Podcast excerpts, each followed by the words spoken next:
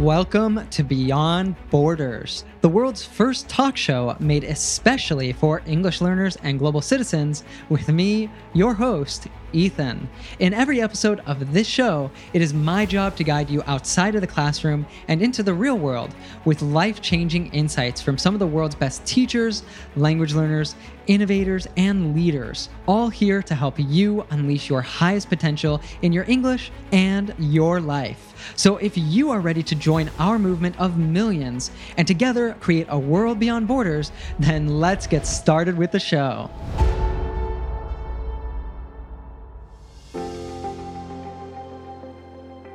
Today, we're bringing you another Beyond Borders podcast special as we prepare for our next interview with Lindsay McMahon from All Ears English.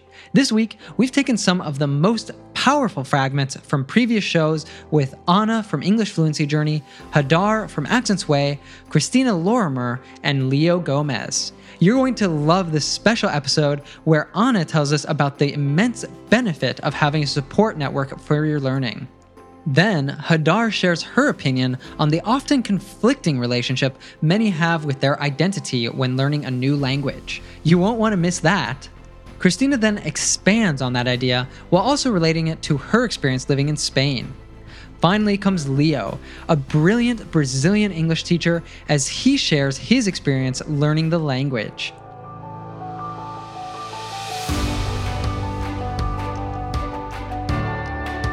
So Anna, in sharing her experience in being part of an online English community, tells us about her fears of being judged.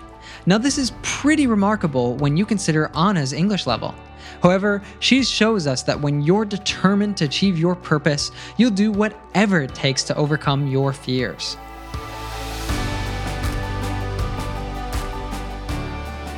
And something else I've noticed a lot too is at least I believe from our research, is that you have used community a lot, right? You were a part of different communities. Now you have your own community on Facebook. And do you find that this was kind of helpful in giving you that support that you needed to start speaking to kind of overcome that barrier? Yeah, I got a lot of support. That was Hadar's community.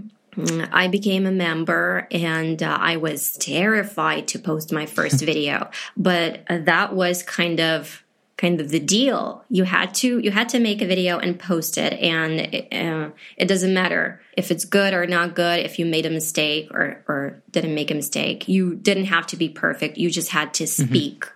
So if you can do that, because for a lot of people, it sounds terrifying as well. And just to take a camera and record yourself speaking and then listen to yourself and then posting this somewhere is just, whoa, it's a nightmare. Like they think that people will judge them and will mock them and laugh at them. But that wasn't the case in Hadar's community. She does a great job at managing all of this, almost, I would say, because there always is someone who's judging and criticizing, but there are very supportive people in that community, and you can learn a lot just by talking to a camera, by posting a video, and then getting a feedback. I absolutely love that, because it's a solution where I think it's a good sort of laddering or scaffolding to be able to get up to that point where you would start to have more conversations with people, is if you can start recording yourself. It's kind of like, okay, it's just you and the camera. You don't need to worry about that, the camera judging you or anything. You can take your time, you can stop, you can do it again as many times as you need to and stuff. Yeah. And it almost is like a bridge from that point of, you're not really speaking yet. You need to start speaking. You need to get that practice and stuff too. If you do that, and especially I think if you're putting it out there and stuff and you're having people watch, then it's going to be much easier when you do get that opportunity to actually have a conversation with someone. You'll sort of had that practice already in, so you'll be more prepared for that moment, right? Yeah, right. And recording yourself, just talking to a camera and recording yourself is super helpful. Like you can analyze yourself. You don't have to post it. True. Nobody has to see it. This is for you. You're doing this for yourself. So just record yourself and then listen to yourself and be like, okay, I made a couple of mistakes. Maybe you can notice something about your pronunciation. You can, it just gives you the chance to understand what you need to work on. Right. Because a lot of the times people just don't know, like, do I need to improve my grammar or maybe vocabulary or maybe my pronunciation or maybe everything at once or like we don't even know how we sound until we hear ourselves. So right. That's important. And I think people tend to underestimate how much they already know. So how many of your own mistakes you're going to be able to catch if you are recording yourself. If you're timid too, maybe you like just start with audio recording. You don't even have to start with the camera. You can work your way up to that, but starting just with recording your voice and listening back. And this is super awkward. I'm sure you probably had this experience at the very beginning, like hearing your voice, right? Did you find that awkwardness just went away because you pushed through it, or did you have anything that helps you just to accept that more? I just pushed through it. It was super awkward. Oh my gosh, it was so weird seeing myself on a video, like listening to myself. I was like, whoa, is this how I sound? Like, this is terrible. I don't like it at all. Like, this is how I look. Oh my gosh. Like, that was super weird for me. But then I just pushed through and, I don't know. I just knew that if I do the work, if I overcome something, it becomes easier and easier and easier. And it does. Right. So that's the truth. Just simple truth. You just have to keep going, push through, do the work, and then it becomes easier. And it's with everything. Hey there, Real Lifer. Have you downloaded the Real Life English app yet? On the app, Andrea and I will guide you beyond the classroom to live, learn, and even speak English in the real world. So how do we do this? To start with, you can listen to the Real Life English podcast and Beyond Borders talk show, even this very episode, with digital transcripts so that you can follow along and develop your listening fluency. Plus, check dozens of definitions of all the most difficult vocabulary, idioms, phrasal verbs, slang, and so much more that you won't find anywhere else or in any other podcast. And how would you like to develop real-life speaking confidence at the touch of a button by speaking with other learners while making friends across cultures? Sounds like a dream, right? Well, now with the Real Life app, it will be a dream come true. Download the app to listen to our podcast with transcripts and definitions whenever and wherever you want, and speak with people from all around the world. What are you waiting for? Join our global community today by clicking the link in the description of this podcast or by going to www.reallifeglobal.com/app. That's APP. Or simply search for the Real Life English app in the Google Play or Apple App Store today, and let us guide you beyond the classroom to live and learn and speak English in the real world. Ah, yeah. So Anna said something that here at Real Life, we repeat over and over. If you make a mistake, never mind. You don't have to be perfect. What's important is that you speak in English. That's at the core of everything we do here at Real Life English. And that's even the reason why we have created the Real Life app, so that you can speak English anytime and anywhere that you want. So now we'll listen to Hadar. This fragment of our conversation is actually a bit philosophical because I asked her what she thinks about the idea of adopting a new personality or identity when learning a new language. Let's listen. So I'm kind of curious about your opinion on this as far as kind of English learners, I think, or any language learner really. A lot of people, they feel almost like a conflict within themselves when this happens, when they're not able to carry over their identity that they feel in their first language to their second language. So what's your opinion as far as, like, should people try to, like, just lean into that and create some sort of new persona in that language, even if they don't come up with a new name or anything? Or should they try to carry over and, like, really show their first persona in that they feel when they're speaking their native language? The question of all questions, right? It's such an interesting conversation to have, because on one hand, I can tell you my story and my own personal journey. And, you know, Julia is a part of it, but also as an actress, you know, I used to be an actress for several years. What I was about is assuming new characters, right? Like understanding how I find myself in different personalities or different characters. So that was something that was really natural to me because of what I did. So doing that in my own personal life just felt like an extension of my profession in a way. I don't think it was necessarily good, but I think it had its advantages because I was really surrendering to change. I was not resisting it. I was open to it. I was challenging myself. So that was my story when, like, between the years of 20 and 30. And then I started teaching and I started coaching at the age of 20 when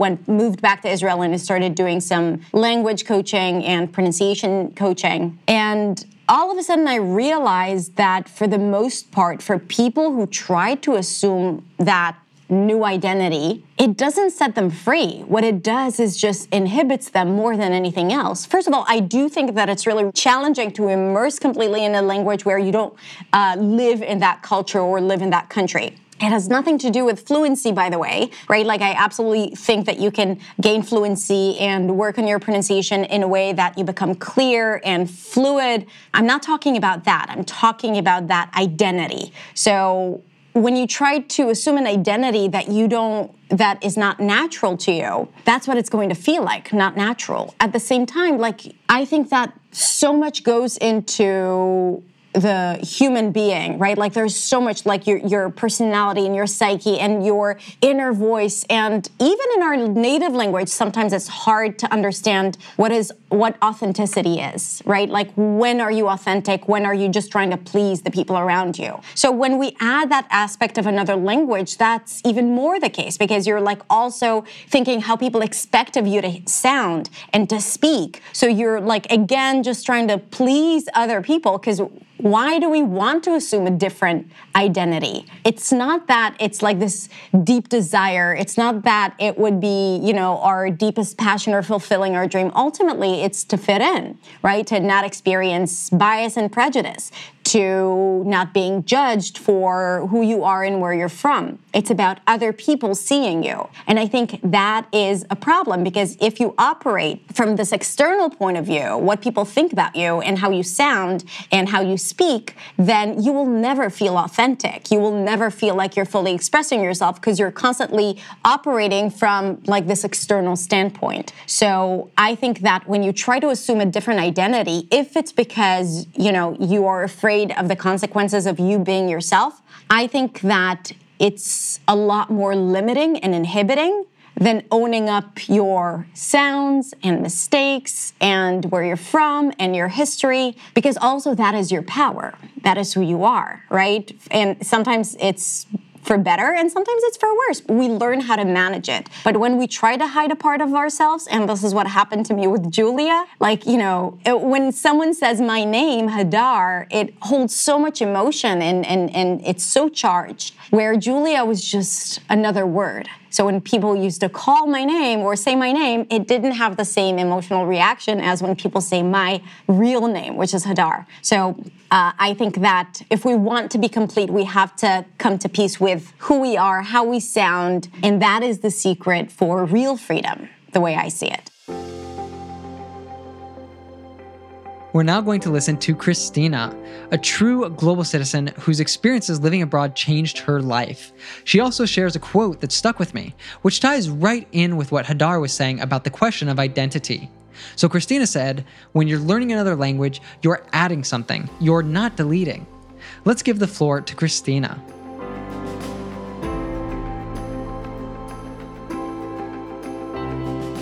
I think just based on seeing some of your experiences living abroad, and I think especially it's interesting that you started with a rather dramatic experience living abroad, but you didn't give up and you've continued. You got the bug anyway, right? You continued to study and live and work abroad. That's actually a great way to put it.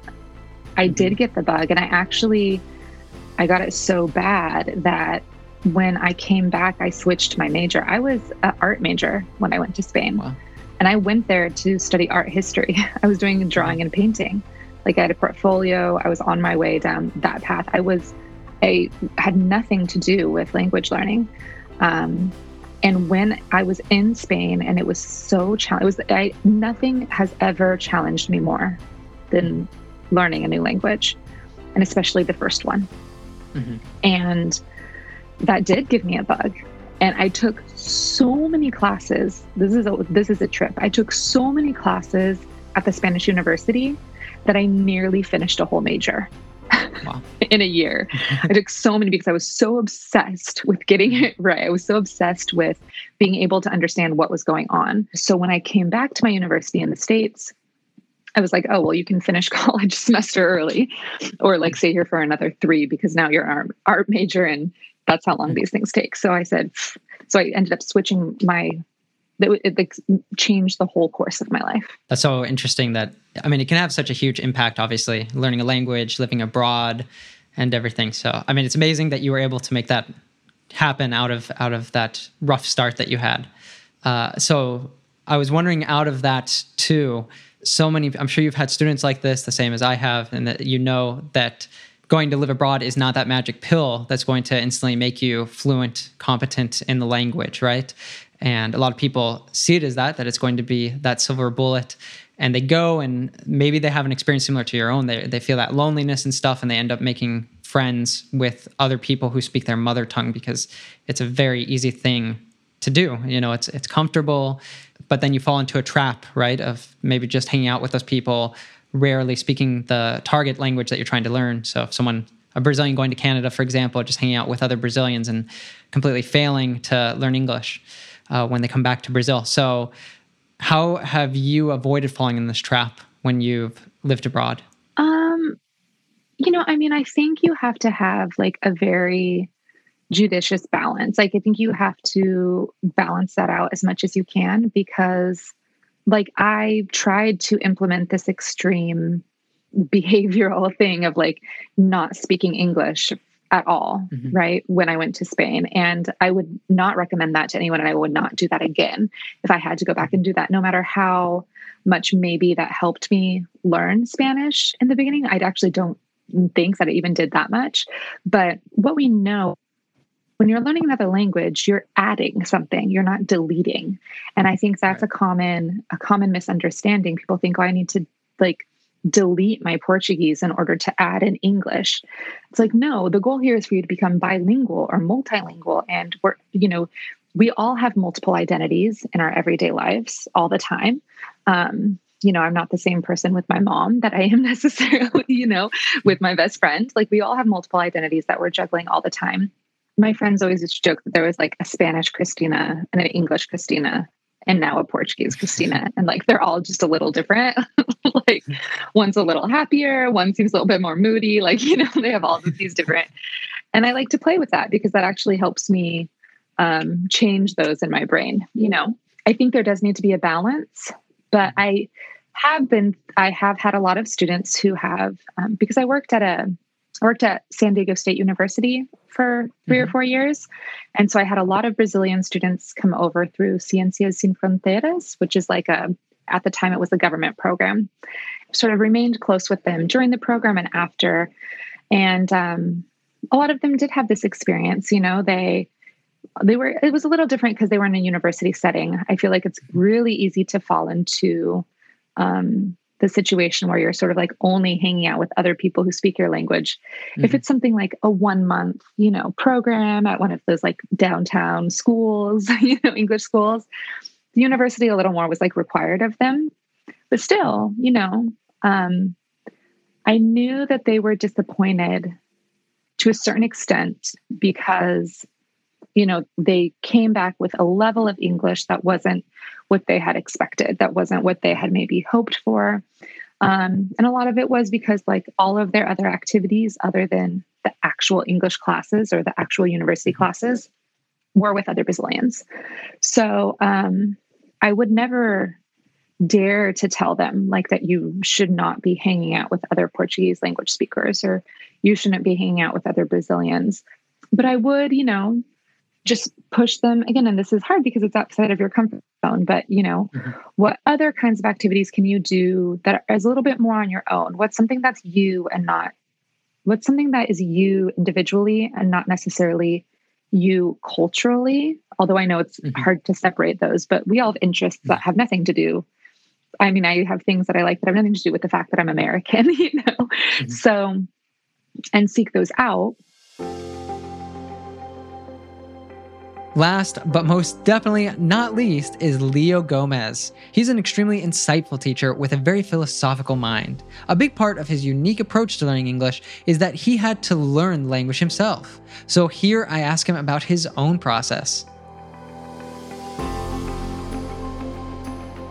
I would say I learned the language by myself. I read extensively. Like I said, I practiced a lot of listening through, music. And of course, I studied the language in a very formal way, learning the grammar of the language. I've read a lot of methodology books. I eventually took many courses. But I think what really helped me with my English journey would be the fact that I was constantly applying everything that I had learned.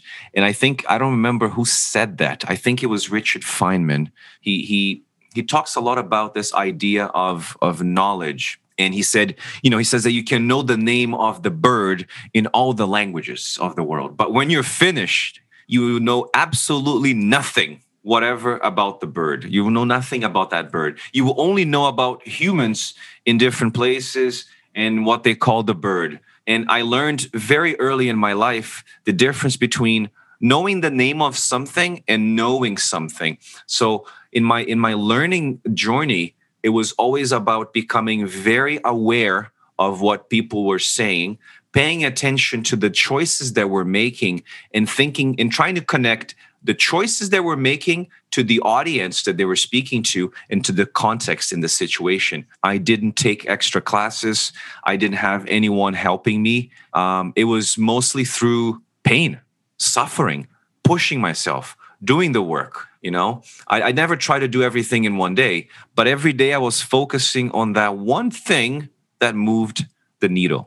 And I think that's a very important piece of advice for anyone who is trying to learn a language is don't try to do everything in a day, Focus on what moves the needle. And I think James Clear talks a lot about that. Getting 1% better every day. That counts for a lot in the long run. So if you spend 1% of your day devoting it to a foreign language that you're trying to learn, in a year, you will be in a completely different place.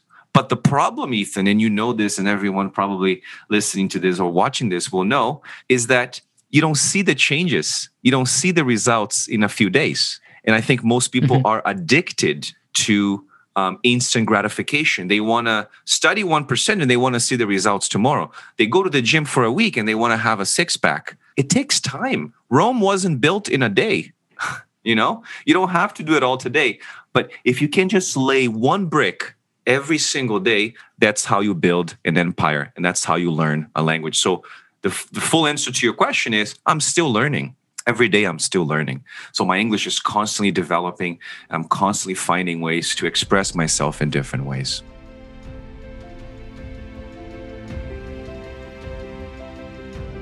Thanks so much for joining me today. I hope you enjoyed the interview. You can find all the mentioned links and resources from this show on the show notes at reallifeglobal.com. It is also linked in the description of this episode. If English fluency is important to you, then remember to check out our Real Life app, where you can practice listening to native speech and speak with other learners from around the world, while also discovering new cultures. In addition to that, you can get a full interactive transcript and vocabulary for this interview. You will find that linked in the description, or just search for Real Life English in the Apple App Store or Google Play Store. For now, remember that no matter what divides us, that which unites us is far greater. See you on the next show.